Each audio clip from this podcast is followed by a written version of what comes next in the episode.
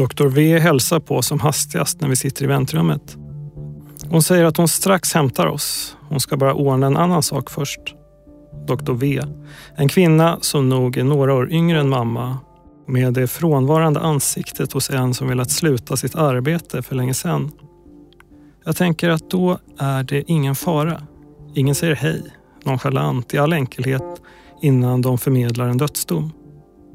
Jag tänker att Dr. Vs lilla hälsning i väntrummet innan vårt besök hos henne betyder att mamma är säker och mitt hjärta slår inte längre lika hårt som för ett ögonblick sedan då det kändes som om det ville hamra sig ut ur bröstkorgen.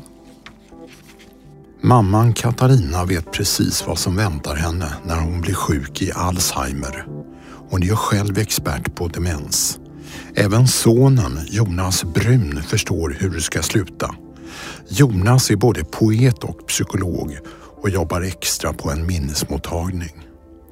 I den hyllade boken Hon minns inte får vi följa mammans resa in mot glömskans trädgård och Jonas desperata kamp för att väcka sin mamma till liv igen. Jag heter Henrik Fränkel och jag fick påsken 2019 diagnosen kognitiv svikt. Och jag vill med den här poddserien göra en upptäcktsfärd in i vår tids kanske mest ökända och stigmatiserade sjukdom. Jag ska träffa människor som kan hjälpa mig att förstå den sjukdom som drabbar 20 000 svenskar varje år, som har funnits i över 100 år och som ingen överlever.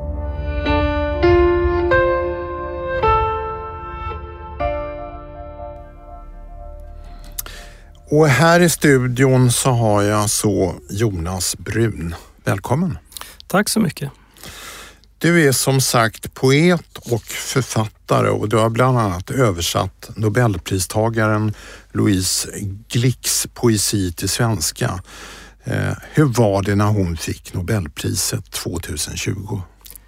Ja, det var helt hysteriskt. Jag förstår det. Nej, men eh, jag hade förstått att hon låg bra till. Att mm. hon var ett sånt namn som dök upp när man pratade om tänkbara Nobelprisvinnare. Ehm, och den dagen som priset tillkännagavs så började media höra av sig till mig mm. innan klockan ett när Svenska Akademin, ja, när ständiga sekreteraren mm. kommer ut genom dörrarna. Ja.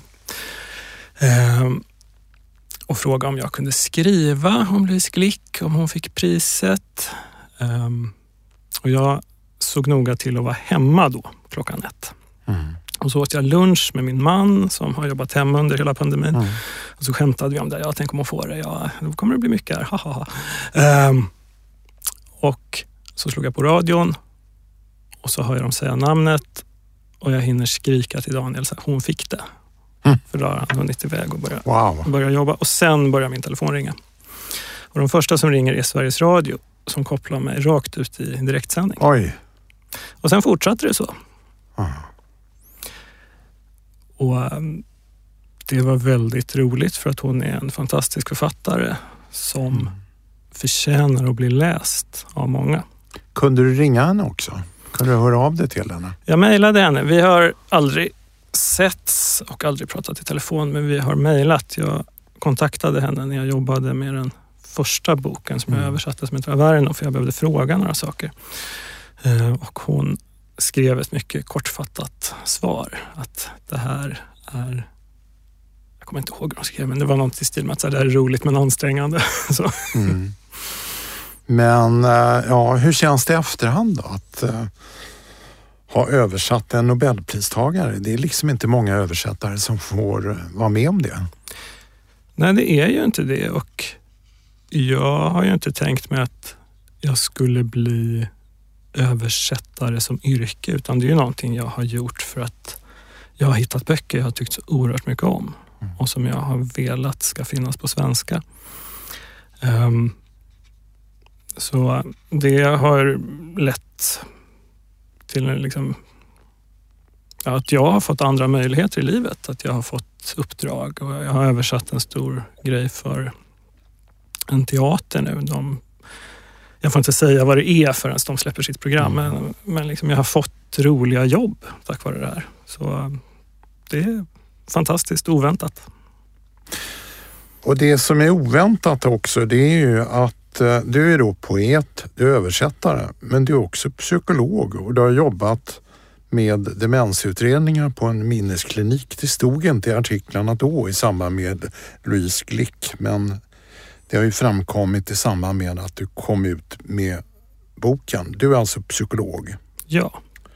Gjorde det att du var bättre förberedd som anhörig när din mamma Katarina fick sin diagnos 2011? Både och. Eftersom jag hade läst om hjärnans sjukdomar mm. så visste jag ju vad som väntade. Mm. Precis som mamma visste precis vad som väntade eftersom hon hade jobbat med information kring demens. Hon hade också jobbat på äldreboende när hon var ung. Um, Men var du förberedd känslomässigt? Nej. Um, kunskap är en sak. Mm. Och jag tror att kunskap alltid är gott. Men mm. kunskap och känslor är inte samma sak. Och hur mycket kunskap man än har så kommer ändå känslan vara någonting annat. Mm. Eh, din mamma var ju då som sagt expert på demenssjukdomar. Hon eh, hade skrivit en handbok om eh, demenshjälpmedel och så hade hon varit chef för ett ålderdomshem. Jag vet inte om hon var chef någonsin. Alltså det var hennes utbildning i botten. Mm. När hon utbildade sig på 60-talet så var det hennes yrkestitel och så jobbade hon på äldreboende. Men sen jobbade hon i socialtjänsten och tog liksom en annan väg mm. i sitt yrkesliv. Så hon, eh, hon visste mycket om äldrevård som man sa då och om, de, och om demens. Men just chef var hon nog aldrig. Ja, hon föreläste om demens. Ja, så småningom gjorde hon det i slutet på sin yrkeskarriär. Ja. Så var hon ute mycket och pratade. Så då undrar jag, hur märkte hon själv att det var något fel på hennes minne? Ja, alltså hon märkte ju att vissa saker blev svårare. Och det här var i slutet på hennes yrkesliv när hon var några och 60. Att, eh, plötsligt så fick hon inte ihop det på jobbet längre. Mm. Och Typ vad då? Nej, men att hon blev mer stressad. Jag har förstått i efterhand sen att hon också hamnade i konflikt med folk på ett sätt som hon inte brukade göra. Um, och hon kunde också märka vissa saker i vardagen. Jag skriver lite om det i boken, men det här med så här, hur, när saker ska hända på dagen, att det blev svårare. Um, men det var mycket jobbet som väl var det mest kognitivt krävande i hennes liv. Och just då så, eh, det var liksom kronan på hennes yrkeskarriär att hon jobbade i ett stort projekt som handlade om kognitiva hjälpmedel och jag har förstått att det, det blev svårt att hålla i alla de trådarna. Så hon knäcktes av ett eh, projekt om just demens? Knäcktes kanske vi ska ta i. Jag menar, hon var ju också på väg att gå i pension. Så, men mm. um, jag tror att om hon inte hade fått de här kognitiva problemen så hade uh, det här varit ganska självklart för henne hur hon skulle få det att fungera. Mm. Du skriver i boken att du själv märkte det en gång när ni spelade kort. Berätta. Mm. Jag hade väl haft lite aningar om att det var någonting. Och mamma hade inte sagt själv att jag tror jag håller på att bli dement utan hon hade just pratat om liksom stress och att ja, det var jobbigt för henne. Eh, men jag hade hunnit börja tänka så här, det kanske är någonting. Mm. Det var en tanke. Och sen kom genast mottanken att nej men det är bara, mamma är lite äldre. Mm. hon jobbar mycket. Mm. Eh, det är nog ingenting. Så en sommarkväll så satt vi och spelade ett kortspel som är ett ganska enkelt kortspel som heter Casino. Det har inget att göra med att vinna pengar eller så utan mm. det, mamma lärde mig spela det när jag var eh, kanske sju år. Så man behöver kunna räkna lite i huvudet för att kunna spela det här spelet och man behöver hålla reda på några trumfkort. Mm. Och när vi spelar så märker jag att mamma fixar inte det här. Hon ser inte när hon kan ta poäng. vad tänker du då? Då, då tänker jag att det här är jättekonstigt. Mm. Och sen började jag hjälpa henne lite diskret. Att säga, men har du en kung nu? Då kan du, då kan du ta poäng. Mm. um, och det var, då såg jag någonting väldigt tydligt och jag tänkte att det här är jättekonstigt. För men du sa ingenting då? Nej, jag gjorde inte det för det var, det var för svårt. För svårt? Det var för, det var för tungt att dra i det. Uh, sen kom de här andra tankarna igen. Så, nej, men det kanske bara var en dålig kväll. Eller, liksom ja. Men samtidigt som psykolog så vet ju du exakt symptomen och tecknen. Mm, visst. Så någonstans visste du?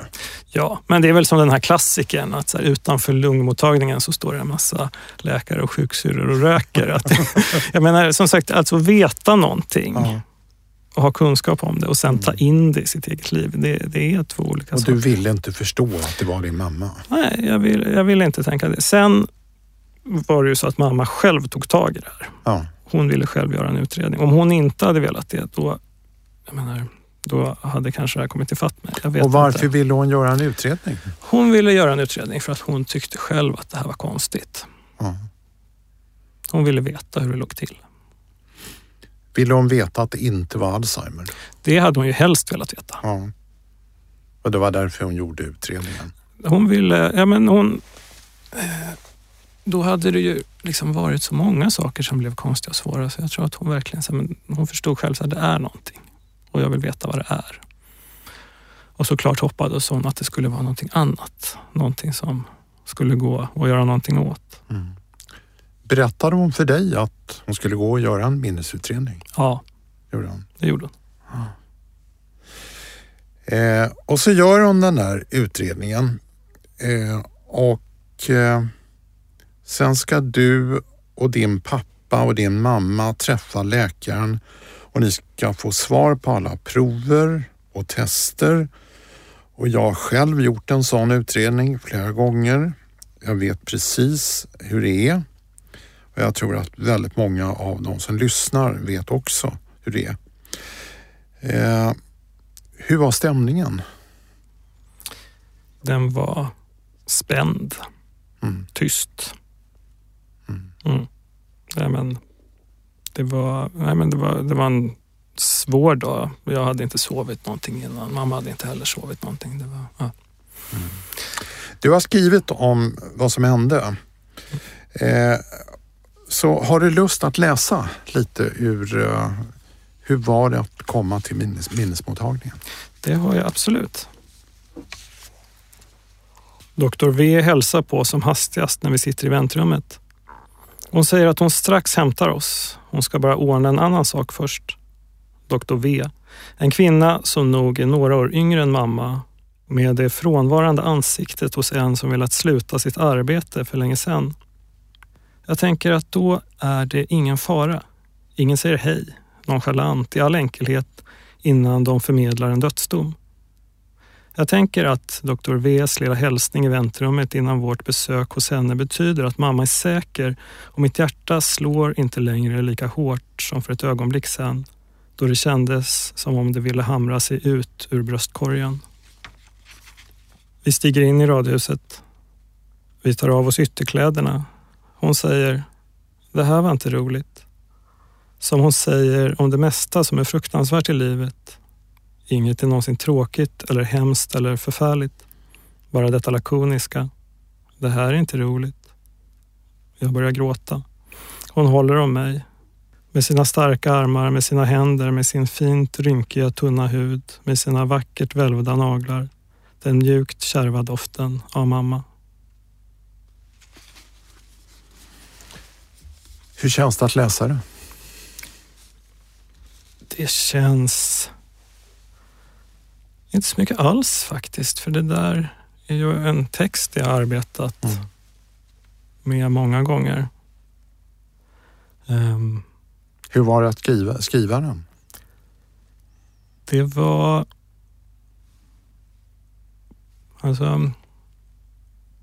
Det var förstås svårt, som det var svårt att skriva hela den här boken. Men det fanns ju också någonting förlösande i att formulera det jag hade sett och känt. Mm. Så, så äh, dubbla känslor. det du utlämnar där, det är vad som egentligen hände. Mm. Mm. Vad var det som hände? Ja, ett skäl till att jag utelämnar det är att jag har en minneslucka därifrån. Mhm. Eh, jag minns ju att vi var inne hos läkaren, att vi fick beskedet. Och vad var beskedet? Beskedet var att mamma hade drabbats av Alzheimers sjukdom. Och vad kommer du ihåg av själva vad hände i rummet? Som sagt minns inte jag det särskilt väl. Det är väldigt otydligt för mig. Ehm, men som sagt, vi får det här beskedet och vi får också annan information om mediciner och sådana saker. Och sen är besöket slut. Hur reagerar din mamma? Så hon reagerar ju som jag minns det, som jag beskrev där i texten, att hon ändå behöll ett lugn inför det här. Och det där lugnet tycker jag att jag kan känna igen både från mitt yrkesliv men också privat när man får veta någonting. Mm. Hur hemskt det man får veta än är så finns det en tydlighet i att få ett svar. Mm. Och den tydligheten kan i sig vara lugnande. Så jag tror att det var det, att så här, okej, nu vet jag. Och din pappa? Pappa, jag minns inte så mycket av vad pappa sa i den situationen, men jag tror att han kanske hade, att han drog sig undan. Så, det är det jag minns. Men som sagt, det här har jag ju, jag antecknade om det här. Eh, när mamma fick diagnosen så började jag föra en dagbok som sen blev grunden för min bok. Hon minns inte. Men just det här har jag liksom fått rekonstruera väldigt mycket i efterhand för att det var eh, det var mycket som var oklart. Eftersom du jobbar själv med demensutredningar, vad lärde du dig av din egen reaktion? Ja, vad lär jag mig av min reaktion? Jag lär mig att eh, det är bra med uppföljningar, Mm. med tydlighet, att vara medkännande förstås. Mm. Och att patienten kanske inte kommer ihåg vad som hände. Ja, Mm. Precis. Därför det var vad som hände med mig. Jag, jag kommer inte heller ihåg vad som hände Mm. när jag fick det första beskedet som sen ändrades. Eh, har du själv varit doktor V, det vill säga den som har delat ut beskedet? Det har jag inte. Eh, På mottagningen där jag arbetar så har vi väldigt tydliga uppgifter. Mm. Och det är alltid en läkare som är ansvarig för hela utredningen Mm. och som ger beskedet att det jag gör som psykolog, det är det som kallas en kognitiv bedömning. Att jag gör olika tester av minnesfunktionerna Mm. och av tänkandet kan man säga. Mm. Och så bidrar jag med den informationen. Mm. Eh, när man gör en minnesutredning så det är som att lägga ett pussel, att man liksom plockar många olika informationsbitar och sen så lägger man ihop dem och så försöker man tolka bilden man får fram. Mm. Så jag är inte den som ger diagnosbeskedet. Som sagt, både du och din mamma var ju proffs på Alzheimer. Ändå blev ni chockade i olika grader av beskedet som alla andra. Eh, du, du nämnde tidigare att det är en sak att veta, en annan sak, sak att eh, känna. Men vad, vad var det du kände? Vad, vad, vad, vad var känslan? En stark förtvivlan. Ah, Avgrundslik faktiskt. Av att, Av att förstå vad som skulle hända och att mamma skulle försvinna. och du kunde alla stegen. Det kunde jag. Eh, När mamma fick sin diagnos så gick jag ju fortfarande på utbildningen. Eh, Men som sagt, jag hade en ganska grov bild av vad som skulle hända. Och det visste jag ju också att så här, ja, demenssjukdomar följer ofta ett visst förlopp, men alla förlopp är individuella. Mm. Så jag förstod vartåt det barkade, men jag hade ju ingen aning om hur vägen skulle se ut, för det har ingen.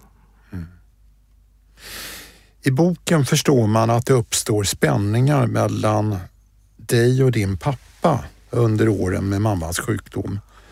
Eh, jag, först, jag förstod det som att din pappa ville leva på hoppet och du, var, du började på något sätt sörja din mamma redan när hon, började, när hon levde.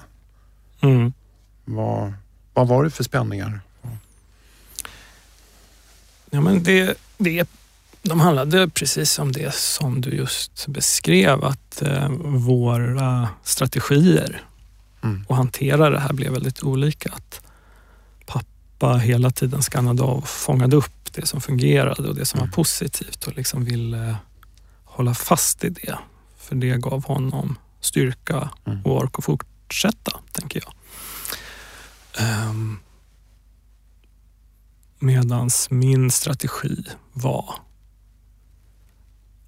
att försöka bara se allting så krast som möjligt så att jag inte skulle eh, bli besviken.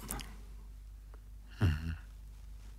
Så, var, vad, så vad hände mellan dig och din pappa? Jo, men för det mesta så tycker jag att vi var ett bra team. För mm. vi hade ju ändå samma mål och det, målet var att mammas liv skulle vara så bra som möjligt. Mm. Men ibland så hamnade vi liksom på eh, vi, eh, men vi hade väldigt olika idéer om vad någonting betydde. Till exempel. Vad, så här, hur, hur dålig är mamma? kunde vi här, vara väldigt oense om. Så det blev ju också en del i det här med att vara nära någon som är sjuk. Att det blir liksom också en liksom förhandling. Hur ska vi göra? Hur ska vi ta oss an mm. det här? Ibland blev det konflikter. Kunde du inte bjuda din pappa på att leva på hoppet? Det tycker jag att jag försökte göra. Mm. Ja. Men det här är ju också långa processer mm. och de förändras över tid och de som är nära förändras över tid. Att ibland har man mer ork och överseende, ibland har man mindre. Mm. Och var befann sig din mamma i, i det här spannet mellan leva på hoppet och eh, vara i sin sjukdom? Det förändras ju, ju också under de här sju åren som hon mm. hade efter att hon hade fått diagnos. I början så uppfattade jag att hon um, verkligen försökte få livet att fungera så bra som möjligt och uh, var väldigt öppen mot sin omgivning. Att nu har jag fått den här diagnosen. Att, eh, det var lite som att hon gick in i sin yrkesroll. Att mm. hon berättade för sina syskon att nu har det här hänt och det betyder det. Hon berätta för grannarna att mm. nu, har jag, nu har jag fått en demensdiagnos och kunde skämta om det. Så här, om jag vimsar omkring här bland husen. Så. Men det känns som hon hade lämnat sig själv på något sätt.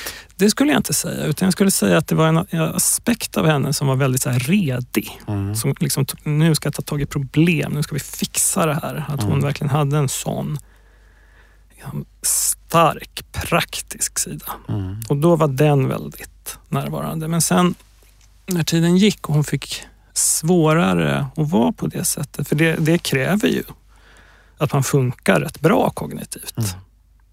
För att ro i land med att vara den här starka och praktiska mm. personen. Um, och när det blev tydligt för henne, att nu är det massa saker jag inte hanterar, så märkte jag att då, då tyckte hon att livet var väldigt svårt. Mm. Och hon var mycket ledsen. Uh, inåtvänd. Och sen ytterligare efter det när den perioden var över, jag menar nu hårdrar jag jättemycket, mm, jag menar mm. varje dag är Jag förstår det. Eh, när hon på något vis, jag tror inte längre att hon var medveten om att hon var sjuk, utan att det var väldigt mycket så att hon bara var i stunden. Då kunde jag uppfatta att det fanns ett annat lugn hos henne. Och Sen kom det andra perioder med mer oro. Så att det, det växlade. Boken Hon minns inte är också en otrolig kärlekshistoria mellan sonen Jonas och mamma Katarina. Vad byggde den kärleken på? Jag har sällan läst en bok där som har varit så konfliktfri mellan son och mamma. Ja, vad byggde den kärleken på? Vad är kärlek? Ja. Jag vet inte. Mm. Men det var också därför jag ville skriva den. Mm. Jag ville ge henne någonting. Mm. Det speciella med din bok det är att den börjar med hennes död på ett demensboende och den slutar med att hon får sin diagnos. Det är ungefär som filmen Memento. Eh, den är skriven bak och fram så att säga. Mm. Hur hittar du det greppet? Som jag nämnde tidigare så började jag anteckna då när mamma hade fått sin diagnos. Jag skrev en sorts väldigt rörig dagbok. Mm. Men en dagbok eh, skrivs ju framåt. Precis. Så det gjorde jag att jag hade anteckningsböcker och så hade jag ett dokument i min dator där jag, liksom, där jag skrev väldigt osorterat. Saker jag tänkte på när jag hade träffat mamma eller pratat med henne i telefon. Så brukade jag skriva. Får jag bara fråga, visste hon om att du skulle skriva en bok? Eh, det visste hon inte. Jag hade skrivit en annan text om henne till en antologi om Ja. mammor. Som hon hade läst, för den blev färdig precis efter att hon hade fått sin diagnos. Hon, och den tyckte hon väldigt mycket om. Och... eh, Jag tänker att eh, känner man sig inte lite som ett studieobjekt? Det hoppas jag inte, men det här jag skrev då, det var väldigt oklart för mig vad det skulle bli. Mm. Ehm, det var den här dagboken, det var ett väldigt terapeutiskt skrivande. Mm. Att jag kände att det här är mitt utrymme att bara liksom formulera saker och försöka få korn på vad jag känner och tänker och vad jag ser. Ehm, och sen några år senare så började jag titta på de här anteckningarna för det var verkligen en kökkenmödding. Det var också citat och det var liksom utkast till dikter och det var liksom allt Mm. möjligt. Och så började jag titta igenom det här och tänka så här, men det här kan också bli någonting. Mm. Jag kunde se som embryot till en bok här. Och då hade jag också börjat läsa böcker som handlade om dels om demens, som boken om Eva och Isaksson. Mm. Men också böcker om mammor. Som, eh, det finns en bok som heter Kvinnan av en fransk författarinna som heter Annie Ernaux. Som är en oerhört bra bok. Mm. Och de där böckerna gav mig väldigt, väldigt mycket. De gav mig en sorts tröst och insikter. Och, Och, och greppet sen då, när du vänder Mm. upp och ner på berättelsen? jag, ja, nej, men jag, jag kommer till det. Eh, för då hade jag min liksom, Mm. kökkenmödding av material där. Ehm, och så började jag titta i det. Och sen när mamma var borta så gick jag in i det här och läste mina anteckningar och började sortera dem och plocka ut stycken och liksom fylla ut.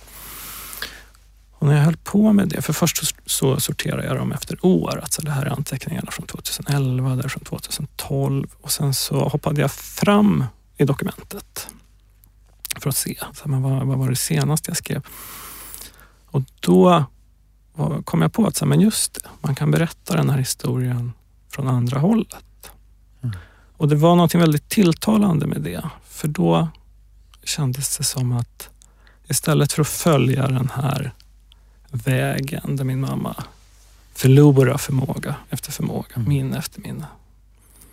Ja, men då i boken, där, inte i verkligheten, men i boken, där kan hon få tillbaka bit Mm. för bit. Mm. Och sen när boken är slut, då vill jag att läsaren ska känna så här, där är hon. Hon blir allt mer levande Ja. för, för varje kapitel. Och sen så orden hon minns inte kommer som ett omkväde och inleder alla korta kapitel. Och då tänkte jag så här, eh, därför är det ett väldigt effektivt grepp. Eh, Men eh, det kanske du redan har svarat på. Hur minns du allt hon inte minns? Ja, för du kommer ju ihåg allt hon inte minns. Men är det då anteckningarna? ja, det är det. Och sen minnen förstås som jag har använt för att bearbeta och fylla ut. Men eh, om jag inte hade antecknat så hade boken blivit en väldigt annorlunda bok. Ja, för det är väldigt precisa saker som du kommer att... Och det, är som, det är som att skala en lök. Man, man förstår liksom hur, eh, hur minnen försvinner, det, det ena efter det andra. Och då, då är ju naturligtvis frågan om man gör det mer generellt. Vad är det som försvinner först i Alzheimer, du som är psykolog? Ja, det beror ju på. Där fick du ett psykologsvar som hette duga. Men, mm. nej, men generellt så brukar det ju vara det man till vardags kallar för närminne. Mm. Alltså det saker som man precis har gjort eller som man gjorde igår. Eh, minnen från längre tillbaka i tiden. De brukar sitta mer robust. Barndomsminnen mm. till exempel. Eh, men just det här. Ehm, vad skulle jag göra nu? Vad pratade vi om? Vad hände i tv-programmet mm. för en kvart sedan? Sådana saker. Mm. Vi kommer tillbaka till sjukdomen Alzheimer. Du är då son och du är psykolog och du sitter på första paket och det, du ser din mamma sakta försvinna. Eh, hur var den tiden? Du, du har redan antytt det men, men du vet ju exakt varenda steg. Mm. Var det som att liksom checka in? Där kom det, där kom det. På vissa sätt var det ju inte så. Eller hoppades du på att det skulle vända? Eller? Jag hoppades på att det skulle gå långsamt. Det var mm. det realistiska hopp jag kunde tillåta mig. Mm. Sen, det skriver jag också lite om, det kändes som att jag när jag liksom släppte allt det där, att jag också närmade mig det religiösa som har legat ganska långt borta i mitt liv. Men att där kunde jag också se så här, finns någonting annat, någonting där jag kan tillåta mig det här hoppet som är så svårt i världen. Och vad var det för hopp? Ja, men hoppet om ett liv efter detta. Mm. Så, jag, att, så att det inte blir meningslöst? Ja, eller så att det ska finnas någonting. också jag längtade ju så oerhört mycket efter att få prata med mamma som hon var. Mm. Det var det hoppet. Vem var hon? Ge, ge en bild av henne. Min mamma var en varm person. Hon var rolig. Hon var generös. Hon var också melankolisk. Hon var en som eh, hade lätt för att bry sig om andra och gärna gav sig i strid när hon tyckte att någonting var fel. Mm. Eller att någon hade blivit behandlad illa eller att hon själv hade blivit behandlad mm. illa. Hon var också konstnärlig. Hon målade. Hon hade en dröm om att bli konstnär när hon var ung men sen så av olika praktiska skäl så vågade hon inte satsa på den drömmen men den bar hon med sig hela livet. Mm.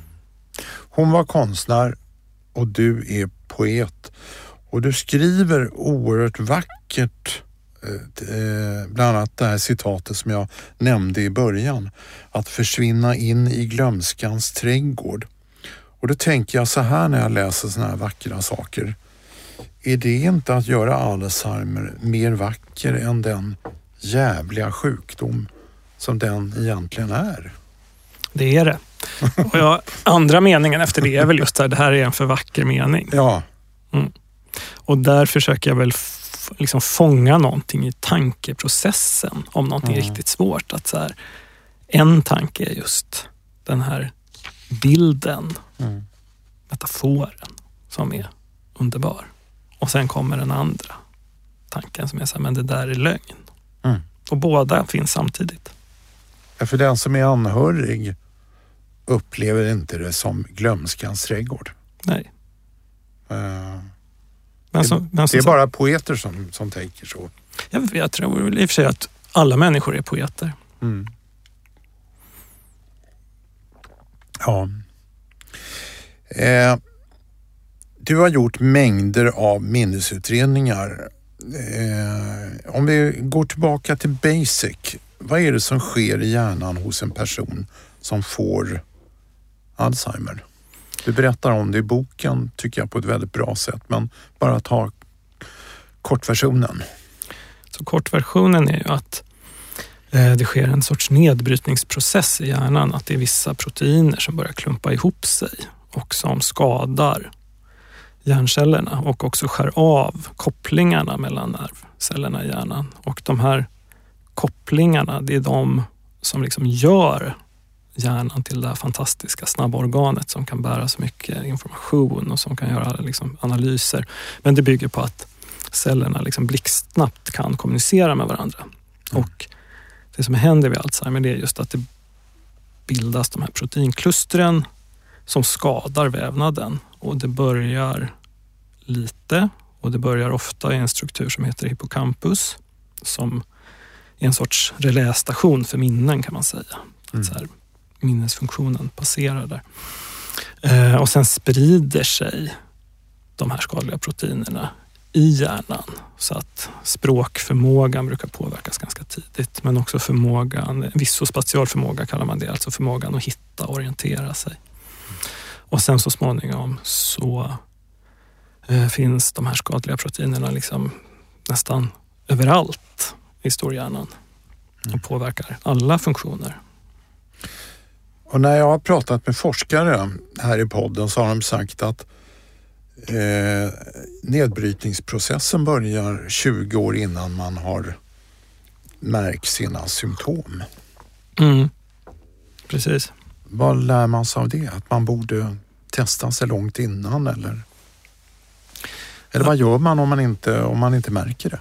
Ja, alltså om man inte märker det så är det ju inget problem på ett sätt för att det finns ju ändå ingenting att göra även om man får veta att mm. nu har du den här nedbrytningsprocessen på gång i hjärnan så finns det ju ingenting som stoppar den. Det finns mm. de här symptomhämmande medicinerna mm. som är just symptomhämmande men som inte tar bort processen.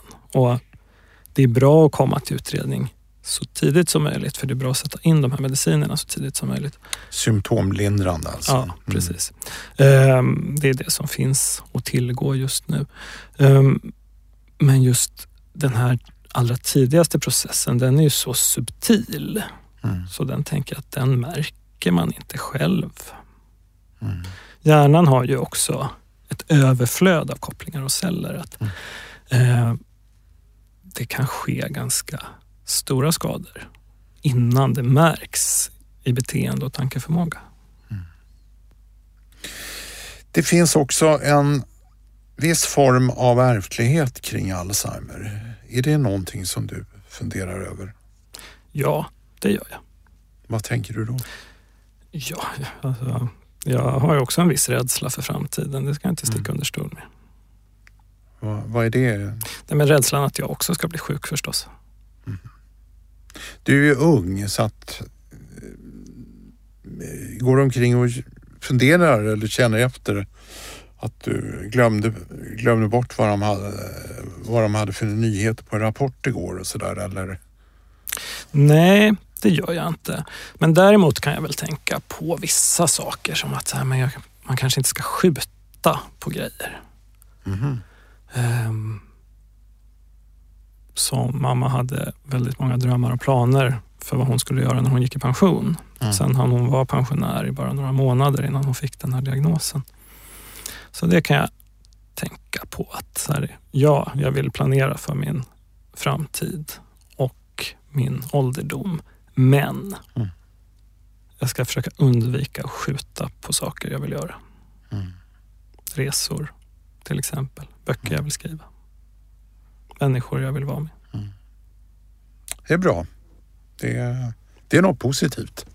Ja, som sagt, det, jag försöker och sen så är livet ibland som man, man behöver jonglera. Sen har man livet. Sen har man livet som man ska jonglera. Så, men man, Precis, ja. Eh, vi måste strax avsluta, men först.